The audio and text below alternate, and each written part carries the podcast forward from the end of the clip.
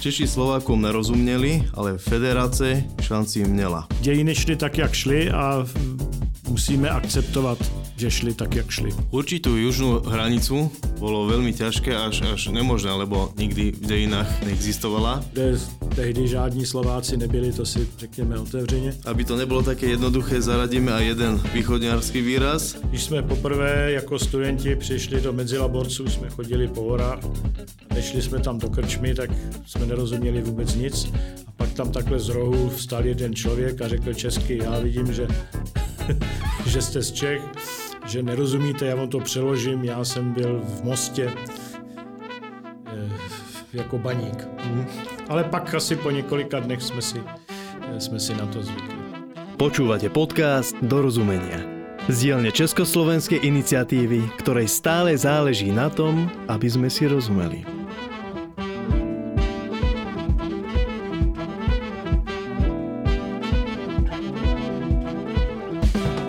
Profesor Jan Rychlík je uznávaný etnológ a historik, ktorý sa špecializuje na moderné dejiny slovanských národov. Pracoval v Ústave pre folklór Bulharskej akadémie vied, v Záhorálskom múzeu v Skalici a teraz pôsobí na katedre obecných dejín Filozofickej fakulty Univerzity Karlovej. Pán profesor, vítam vás v podcaste Dorozumenia a ďakujem, že ste prišli. Dobrý den. Poznáme sa z Univerzity svätých Cyrila a Metoda, kde ste nám prednášali moderné dejiny. Už vtedy ste nás zaujali tým, že hovoríte a píšete oboma jazykmi plnohodnotne. Máte aj české a zároveň aj slovenské občanstvo. Cítite sa byť Čechom alebo Čechoslovákom? Já jsem se, dokud trvalo Československo, vždy cítil být Čechoslovákem. Ne v tom duchu čechoslovakismu, ale v tom smyslu, že eh, jak si jsem rozkročen mezi Čechy a Slovenskem, no ale od roku 1993 s ohledem na to, že Československo už není, tak se spíše cítím být Čechem. V tom poslednom roku existencie Československa v roku 1992 ste pôsobili ako poradca českého premiéra Petra Pidharta. Boli ste priamo v dianí. Ako ste to vtedy vnímali a takto s odstupom, ako to vnímate teraz? Já jsem byl poradcem u pana docenta Pidharta od jara 1991 až do voleb 1992, kdy poté, co občanské hnutí vůbec neproniklo do České národní rady ani do federálního schromáždění, tak Pidhartová vláda musela podat demisi. A já jsem to tehdy vnímal, že by bylo možno snad ještě po nějaký čas udržet existenci Československa na té bázi Milovské dohody, která byla uzavřena 8. února 1992 mezi tehdejší českou vládou Petra Pidharta a slovenskou vládou Jána Čarnogurského za přítomnosti představitelů federální vlády, včetně federálního premiéra Mariana Čalfy. Poté, co e, tato dohoda, tak říkajíc, spadla pod stůl, protože 12. února, když o ní jednalo předsednictvo Slovenské národní rady, tak neprošla většinou jednoho hlasu, bylo 10 pro a 10 proti, čili ten návrh nezískal většinu, tak e, mně bylo jasné, že v příštích volbách na Slovensku zvítězí hnutí za demokratické Slovensko, e, jehož e, politický program pro jakoukoliv českou reprezentaci je nepřijatelný a bylo mi tedy jasné, že víceméně o rozdělení Československa je tímto už rozhodnuto. Pán Petr Pidhart v rozhovore pre magazín Reporter raz povedal – Češi Slovákom nerozuměli, ale federace šanci měla.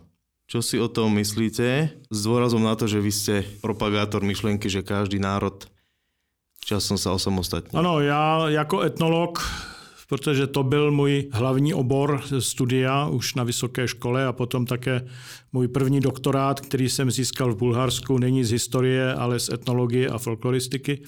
Jsem přesvědčen, že každý národ e, vlastní dynamikou vývoje spěje k vlastnímu státu. Tady jde jen o to, že ten proces je velice pomalý, takže jaksi z bodu, ve kterém se nacházíme, jaksi ad hoc nejsme většinou schopni ten konec dohlédnout. Ale v Evropě zatím, jak se ukazuje, všechny národy spěli nebo spějí k vlastnímu státu, takže není důvod, proč v případě Slovenska a Slováků by tomu mělo být jinak. A z toho také vyplývá, že všechny mnohonárodnostní státy jsou nestabilní a časem se rozpadají. Zase viděli jsme ve 20. století rozpad několika mnohonárodnostních států, ať už to bylo v roce 1918 Rakousko-Uhersko-Ruská říše, Osmanská říše, nebo potom v 90. letech 20. století rozpad Československa, Jugoslávie a Sovětského svazu. Takže z tohoto hlediska rozdělení Československa není něčím až tak zajímavým nebo něčím mimořádným. Spíše mimořádným by bylo, eh, kdyby se Československo nerozdělilo. Ale k tomu, co říká pan Pithart, kterého já si osobně velice vážím, bylo možné federaci eh, zachránit, jak jsem řekl, na jaře 92, ale eh, jenom pro, abych tak řekl, ten časový moment, o kterém se tady bavíme. Nemůžeme to vnímat tak, že by byla zachráněna trvale, že by tady byla dodnes. Možná ano, možná ne, ale spíše ne. To je problém, že my často nejsme schopni tyto problémy vidět dynamicky. Národnostní vztahy eh, se vyvíjejí neustále, to je permanentní proces, čili i kdyby ta Milovská dohoda schválena byla, a tady si musíme uvědomit, že to, že eh, neprošla v eh, předsednictvu Slovenské národní rady, byl jenom začátek. My nemůžeme vědět, jestli by prošla v plénu Slovenské národní rady. Já jsem se o tom potom několikrát bavil s Janem Čarnogorským. On byl přesvědčen, že ano, ale možná, že taky ne. No a nevíme, jestli by prošla v předsednictvu a v plénu České národní rady. To všechno jsou otazníky, na které už nikdy nebudeme znát odpověď, protože tyto orgány už o tom nejednali, nebyl důvod. Takže e, v roce 92 jistě Československo přežít mohlo, ale otázkou je na jak dlouho. Protože, jak víme, sám Jan Čarnogurský, tehdejší předseda vlády, vnímal Československo jako dočasný útvar, na němž Češi a Slováci se mají eh, dostat do Evropské unie, kde pak ale by vystupovali jako samostatné subjekty. To ale by vyžadovalo, aby se rozdělili předtím, než do té Evropské unie vstoupí, protože Evropská unie nemá eh, žádné mechanismy, jak členství jednoho státu eh, převést na dva státy. To jsme si ověřili, když byl Brexit a Skotsko chtělo v Evropské unii zůstat, ale Evropská komise řekla, bohužel, nemůžeme vám vyhovět, když odejde Velká Británie, odcházíte vy také a když se osamostatníte, tak musíte znovu požádat o přijetí. Takže tak, jak si to představoval Jan Čarnogorský, by to asi nebylo technicky možné. Ale to všechno jsou spekulace, dějiny šly tak, jak šly a musíme akceptovat že šli tak, jak šli. V kontexte tej myšlienky, že každý národ raz chce byť osamostatnený, predpokladáte, že napríklad aj Rusini jedného dňa budú v takom štádiu, že by chceli mať svoj vlastný štát? Tak teoreticky jistě ano, ale tady je problém, že Rusíni nemají pevnou národní identitu zatím a to je základ. Národní identita není dána od Pána Boha, s tou se nerodíme, tu získáváme, ta se vytváří. No a rusínská identita zatím je velice slabá. Konec konců e, na podkarpatské Rusy, nebo chcete-li zakarpatské Ukrajině, to záleží na úhlu pohledu, e, Rusíni nejsou uznáváni jako menšina, ale odhaduje se, že asi tak 20% místního obyvatelstva se považuje za Rusíny, všem je to jenom 20% To znamená, my vůbec nevíme, jestli Rusíni se eh, dokáží kompaktně jednou sformovat jako novodobý národ. To je záležitost, pokud k tomu vůbec dojde z několika dalších generací. A pak čistě teoreticky samozřejmě ani to, co jste řekl, se nedá vyloučit. Mm-hmm. A taktiež zaujímavé bolo hnutie Moravákov alebo Moravanov tiež e, začiatkom 90. rokov. To ste ako vnímali? Je podľa vás tá morálska časť Českej republiky natoľko odlišná, že by mala byť... Nepochybně na Moravě existovalo a je otázka, do jaké míry existuje dnes, protože teď už zhruba tak 20 let o moravistech není příliš slyšet, ale může se to vrátit. Nepochybně u Moravanů existuje silné zemské cítění. To znamená identita eh, na zemské bázi. Do jaké míry může vyvolat eh, nějaké vnitřní pnutí, které by nakonec přerostlo v požadavek tedy nějaké politické teritoriální autonomie a v další fázi vlastního státu, to si netroufám nějak předpovídat.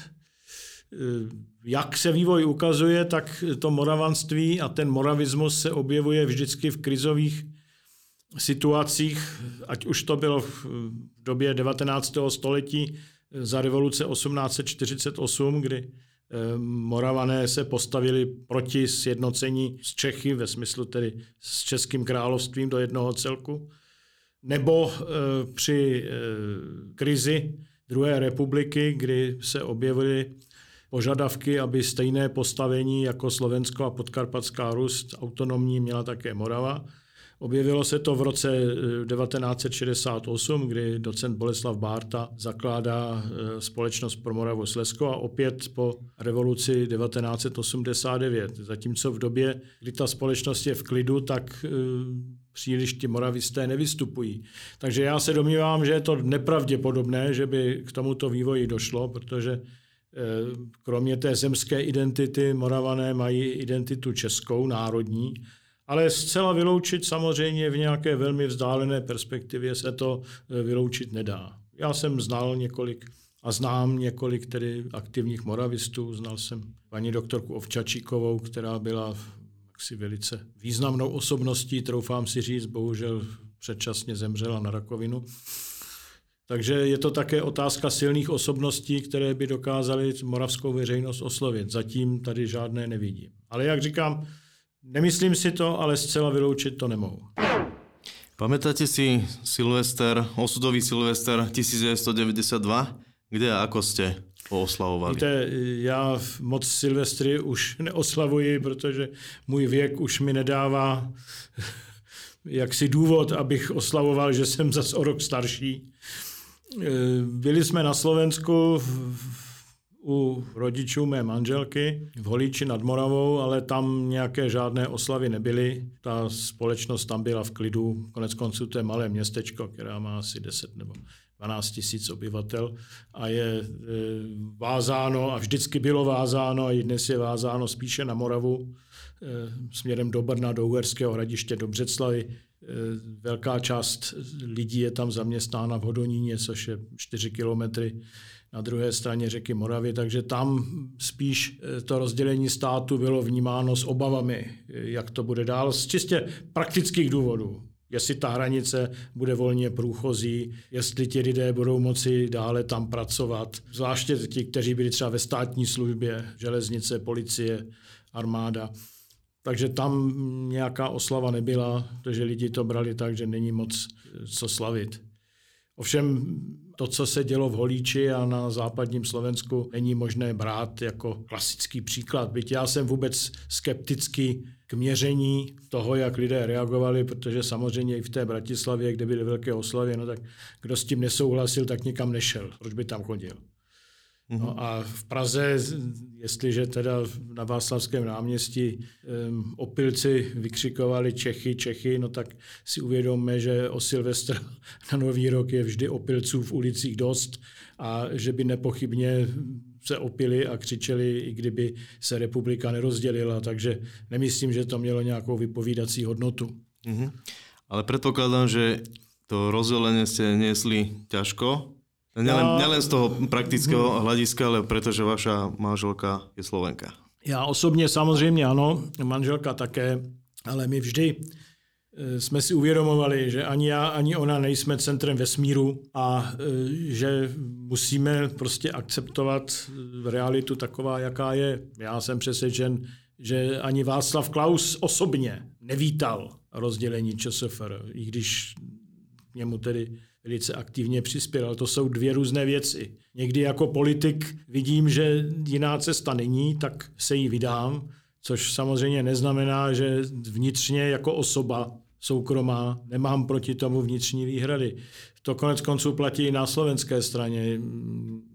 Milan Kňažko sám řekl, že stavěl se k tomu rozdělení z rozpaky a se nezúčastil nějakých bouřlivých oslav vzniku samostatné Slovenské republiky Brali jsme to tak, že občané ve volbách rozhodli, zvolili politické reprezentace, jejichž státoprávní představy byly naprosto inkompatibilní, takže za těchto okolností federace fungovat nemohla. No a tak ze všech špatných řešení rozdělení té federace bylo tím nejméně špatným. Nejméně špatným proto, protože dobrá řešení nebyla žádná. Skúsme sa teraz preniesť do obdobia prvej svetovej vojny, kedy začali vznikať prvé myšlienky o spoločnom štáte Čechov a Slovákov a o otrhnutí od Rakúsko-Uhorska.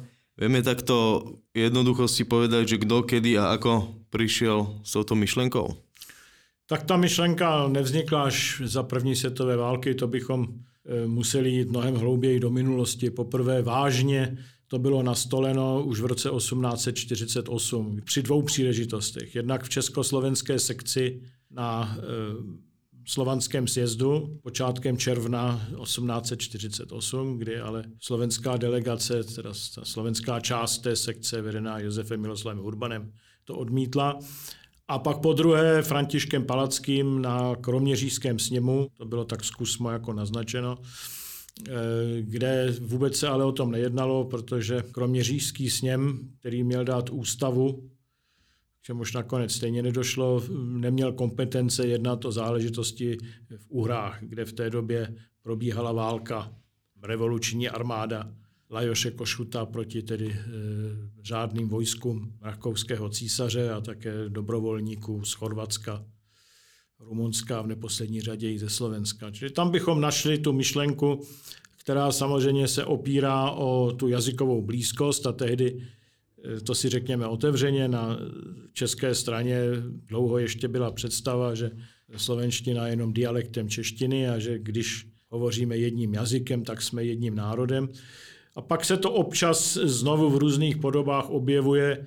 Takový plán například vypracoval doktor Pilát, šéf hypotečního oddělení živnostenské banky, který se pravidelně zúčastňoval těch luhačovických porad před první světovou válkou.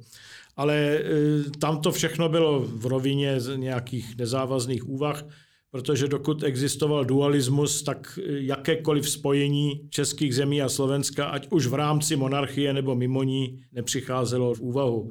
Teprve eh, po vypuknutí první světové války, když Tomáš Garik Masaryk, Edvard Beneš, ale také třeba dnes opomíjený Josef Durych a eh, v exilu ve Francii Milan Rastislav Štefánik, kalkulují s myšlenkou rozbití Rakouska-Uherska a kompletní přestavby střední Evropy tak se tato myšlenka objevuje eh, jako reálná. A poprvé eh, Masaryk ji veřejně, nebo ne veřejně, ale tedy řekněme v politických kruzích nanáší, když se na podzim 1914 v Rotterdamu v Nizozemí sešel s Robertem Williamem Seatonem Watsonem, skotským slavistou, cestovatelem, znalcem střední Evropy, znalcem slovenské problematiky, je znám Známo jeho vystoupení po masakru v Černové, Známa je jeho kniha Národnostní otázka v Uhorsku, za kterou dostal doktorát Oxfordské univerzity.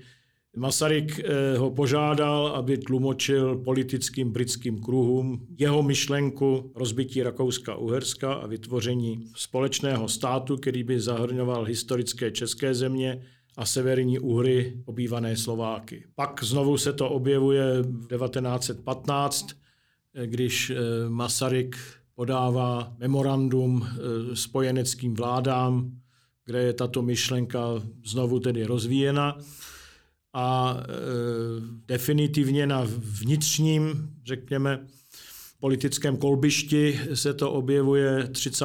května 1917, když v Řížské radě na žádost dvou slovenských politiků, Vavro Šrobára, Antona Štefánka, Český klub poslanců, Český svaz, ústy eh, Františka Staňka, agrárního poslance, přednesl státoprávní prohlášení, kde se říká, že cílem bude vytvoření jednoho demokratického státu z českých zemí a té části eh, Slovenska, která je geograficky bezprostředně spojená s českými zeměmi. Eh, je otázka, kterou já si kladu velice často, zda ti čeští poslanci věděli, o čem rozhodují, protože tímto vykročili z monarchie ven. V rámci monarchie nebyl tento projekt realizovatelný, protože císař Karel I. byl současně korunovaným uherským králem Karlem IV. a jako uherský král korunovační přísahou byl povinen dbát celistvosti uherské koruny. Čili nemohl toto nikdy dopustit a kromě toho říšská rada neměla vůbec kompetence jednat o jakýchkoliv záležitostech týkajících se úher.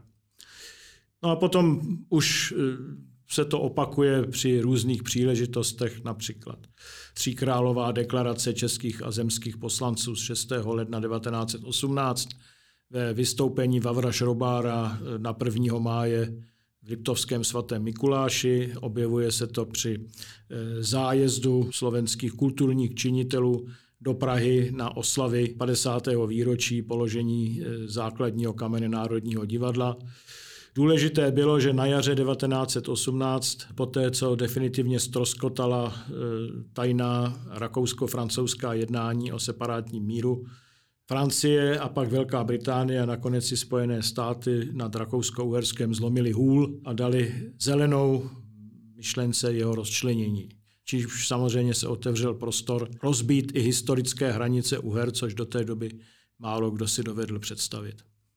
Určitú južnú hranicu bolo veľmi ťažké až, až nemožné, lebo nikdy v dejinách neexistovala. Tie vyjednávania ako, ako prebiehali?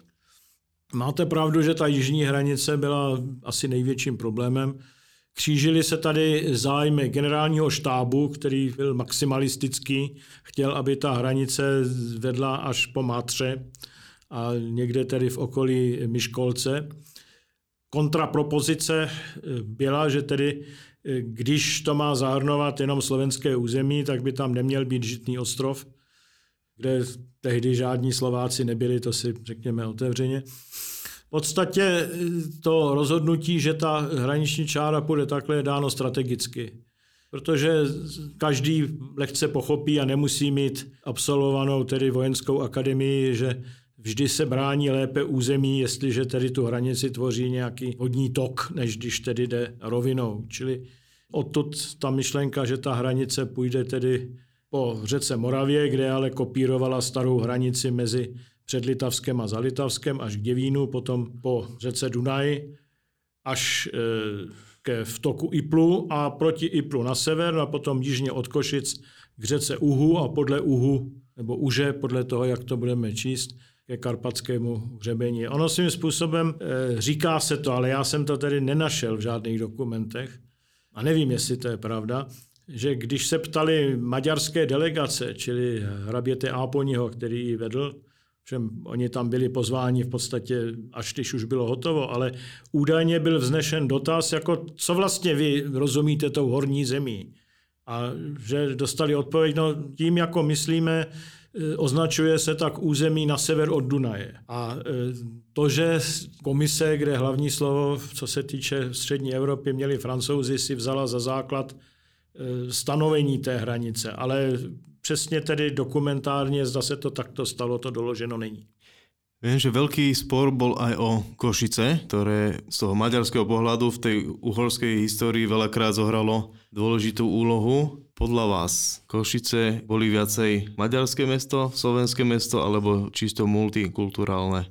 No tak nepochybně v roce 1918 to bylo maďarské město, to, o tom nemůže být spor. Konec konců i já, když jsem tam poprvé byl někdy v 60. letech, tak ještě tam byly dvoujazyčné nápisy, čili tehdy podíl toho maďarského obyvatelstva byl mnohem vyšší než dnes. To je dáno tím, že jak se Košice rozrostly, no tak percentuální podíl toho maďarského obyvatelstva klesl, protože ti lidé, kteří tam přišli, nepřicházeli z Maďarska, ale naopak tedy ze Slovenska. Ta multikulturnost Košic je faktem, nicméně oni eh, spíše tehdy měli takovou, řekl bych, vlastní identitu, že jsou hrdí na to, že jsou košičané. A jistě to pro ně lidsky nebylo jednoduché. Tady já nechci hlásat nějaký revizionismus, ale lidsky se jistě dá pochopit, že když žijete v Košicích, jmenujete se Jožef Náť a jste Maďar a vaše žena je Maďarka a vaši rodiče byli Maďaři a prarodiče byli Maďaři a všichni byli do desátého kolena před vámi Maďaři a vždycky jste žili v Uhersku, to je z Maďarsku, protože, jak víme, maďarštině se to nedá rozlišit, to je to tež. Hmm. No a teď najednou máte žít v nějakém Československu, které tady nikdy nebylo, no tak z toho asi nebudete mít radost. A tady je třeba říci, že otcové zakladatelé ani nežádali po těch obyvatelích, aby se z toho radovali. Věděli, že to by žádali příliš mnoho. Žádali jenom tedy, aby zachovávali nutnou míru lojality a doufali, že časem se s tím novým státem zžijí, což konec konců můžeme říci, že dnes je, i když jistě slovensko-maďarské vztahy by mohly být lepší, no tak můžeme konstatovat, že není tady nějaká viditelná iridenta. Je to dáno také tím, že každá menšina se časem zmenšuje, to je obecný jev. A e, těch Maďarů je méně, no a to kompaktní maďarské os, osídlení je přirozeným způsobem, přirozenou asimilací, kterou taky probíhá. To se zabránit nedá, e, rozbíjeno, čili svým způsobem můžeme říci, že tedy po zhruba 100 letech to obyvatelstvo se s tím novým stavem smířilo. Čo sa týka vzťahu Štefánika Beneša a Masaryka, ako si rozumeli a nerozumeli? To je velice komplikovaná otázka. Tak pokud jde o Štefánika a Masaryka, Štefánik navštěvoval Masarykovi přednášky z filozofie a sociologie v Praze. Byť studoval fyziku a astronomii, která tehdy se studovala ovšem na filozofické fakultě, protože přírodovědecká fakulta vznikla až v roce 1920.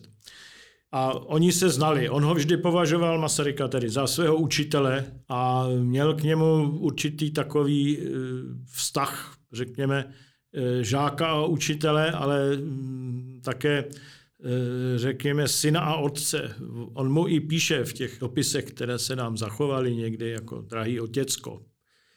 Ten eh, vztah k Benešovi je mnohem komplikovanější, protože osobně o něm před válkou nejsem si jist, jestli se vůbec znali, protože Štefánik odešel už eh, mnoho let před první světovou válkou do Francie, čili já mám dojem, že se nikdy nesetkali. Tam ten vztah eh, byl odtažitý, ale bylo to dáno také jinými politickými názory. Štefánik byl konzervativec, když to Beneš v této fázi svého života byl levicově orientovaný, byl to socialista. Ale hlavně k té roztržce došlo eh, ze zahraničně politických důvodů, protože v roce 1918, když už bylo jasné, že Rakousko-Uhersko se rozpadne a Československo e, vznikne, tak e, Beneš jednoznačně prosazoval orientaci na Francii. A Štefánik, je to zajímavé, když si uvědomíme, že byl naturalizovaný francouzský občan, prosazoval e, orientaci na Itálii. Ne, že by samozřejmě vůbec eliminoval Francii, ale chtěl, aby tedy to bylo v rovnováze. Ten spor se týkal v té době také, jakému vojenskému velení mají být podřízeny legie a tvořící se československá armáda, která na Slovensku bojovala proti Maďarské republice rád. Tam totiž byli francouzští, italští důstojníci. Vztah eh, mezi tím italským a francouzským velením nebyl dobrý. No a vyhrála to nakonec Francie. Na ty Italii byla stížnost, že jsou příliš smířliví eh, k místním, tedy maďarským elitám. Jestli to tak skutečně bylo, je dnes těžko říci. Jak víme, v každé válce se zprávy upravují. Pro Masaryka potom eh, byl trochu problém, co se Štefánikem po válce. Štefánik sice se v první prozatímní vládě stává ministrem války, ale současně eh, v první vládě, která vznikla doma, byl ministrem obrany eh, Václav Jaromír Klofáč. Jeden stát nemůže mít dva ministry v témže rezortu. A hovořilo se o tom, že by se Štefánik stal vyslancem v Římě u italské vlády, u Quirinálu, ale to já se domnívám, že by asi dost dobře nešlo. To by pro něj bylo příliš málo. Ale Štefánik sám, z toho, co víme, plánoval především tedy návrat do Francie po válce. Co by tam dělal, těžko říci. To jsou spekulace. Bohužel, když někdo umře, tak už žádnou politickou budoucnost nemá. Edward Beneš je hlavne v slovenskom priestore dosť opomíjaná historická osobnosť. Vy ho ako vnímate tak v globale? Čo urobil počas vojny, medzivojnovom období a potom počas druhé světové vojny a po druhé světové vojně. Jistě nebudeme Edvarda Beneše idealizovat, ale zas není správné, že je demonizován, což se děje právě na Slovensku. Jako každý politik měl své světlé i stinné stránky. Jeho zásluhám nepochybně patří velký podíl na vzniku Československa, no a potom e, také na obnově Československa, pokud samozřejmě se na to díváme z československého hlediska. No, k jeho tedy neúspěchům nepochybně patří e, rozbití republiky faktické na podzim 1938 a potom komunistický puč, převrat v únoru 1948. Otázka samozřejmě je, a na to nikdy nebudeme znát odpověď, jestli někdo jiný na jeho místě by si v této situaci vedl lépe a dokázal tedy tu situaci uhrát. Ono totiž někdy v takovýchto momentech se ukazuje, že vlastně žádné řešení není. Jiné než to, které potom vnímáme jako špatné. Ale nepochybně Beneš měl i svoje záporné vlastnosti, byl velice ješitný, byl to člověk uzavřený, neměl přátele, neměl vlastně žádné koníčky. Byl svým způsobem, jak si domníval se, že je když to přeženu, tím nejschopnějším diplomatem v Evropě. Chtěl hrát větší roli, eh, především na půdě tedy společnosti národů. V tomto ohledu se nepochybně přecenil, ale není správné, jak jsem řekl, když se na Slovensku demonizuje. Je pravda, že osobně on nikdy neuznal existenci svébytného slovenského národa, taky to otevřeně řekl. Na druhou stranu v praktické politice nikomu nebránil na Slovensku, aby se považoval za Slováka. Měl takový ten toleranční patent, že já to vnímám takto, ale když vy s tím nesouhlasíte, tak dobře, já to akceptuji. Vnímám vás jako jedného z největších odborníků na československé vzťahy. Napísali jste několik knih o této tematike a jste aj členom Československej komisie historikov. Je podľa vás československá vzájomnosť jedinečná vo svetovom kontexte, alebo je to myšlienka, ktorú sme si troška sugerovali? Já si nemyslím, že ty československé vztahy by byly unikátní celosvětově. Ta představa blízkosti eh, jistě není běžná, ale přece jenom zase našli bychom ji i jinde, třeba mezi skandinávskými národy, mezi Švédy a Nory a, a Dány. Takže jistě bychom našli, kdybychom to brali globálně, obdobný vztah i jinde, ale v Evropě přinajmějším je poměrně vzácný. Tedy. Přičinilo se o to právě to 19. století, které mnohem více než dnes eh, spojovalo v tom středoevropském prostoru národnost s jazykem, my dnes víme, že ten jazyk se nemůže přeceňovat. Jistě působí integračně, ale není to všechno. Stačí se podívat eh, na vztahy mezi Srby a Chorváty a Bosňáky, kteří hovoří stejným jazykem, to jsou skutečně varianty téhož jazyka. No a eh, ještě v živé paměti teda občanská válka v Jugoslávii v 90. Eh, letech a na počátku tedy let nultých. Schrnul bych to, není to zcela výjimečné, ale je to poměrně vzácné. Teraz bychom si dali ten rýchly jazykový kvíz. To je taká neformálnejšia časť. Môžeme, môžeme začať? Prosím. Ako sa po slovensky povie trichtýrč?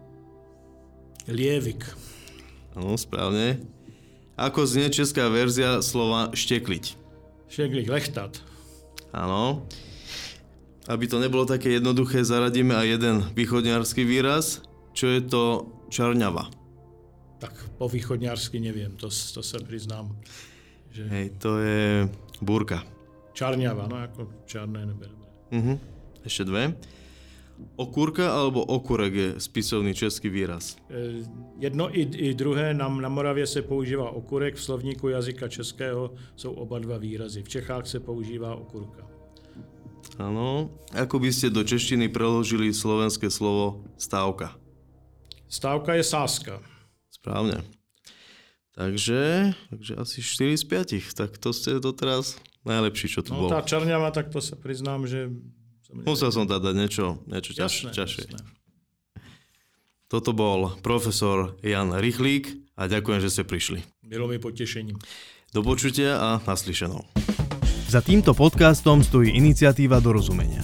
Vydali sme knihu 44 československých dorozumení, navrhli krásne tričko, ktoré čoskoro doplnila ešte krajšia mikina a v neposlednom rade brázdime naše dve republiky so zábavno-vzdelávacím formátom Československý kvíz. Ak sa vám náš podcast páči, sledujte nás na Instagrame, prípadne Facebooku, alebo si kliknite na www.dorozumenia.cz. A to všechno jen proto, abychom si rozuměli. Spomenuli ste, že vaša žena pochádza z Holíča. Ako ste sa zoznámili? My jsme se seznámili na, jako vysokoškolskí studenti na jednom československo-polském semináři etnografickém. A pak jsme se znovu potkali právě, tohle bylo v Bratislavě, pak jsme se znovu potkali na právě jednom semináři, který byl v Polsku, v Poznaní. A to už je všechno hodně dávno. A teraz žijete v Prahe. Teď žijeme v Praze a máme dceru, která je provdána v Německu. Tam máme dvě vnoučata, vnuka a vnučku. Vnuk má 11 a vnučka má 4.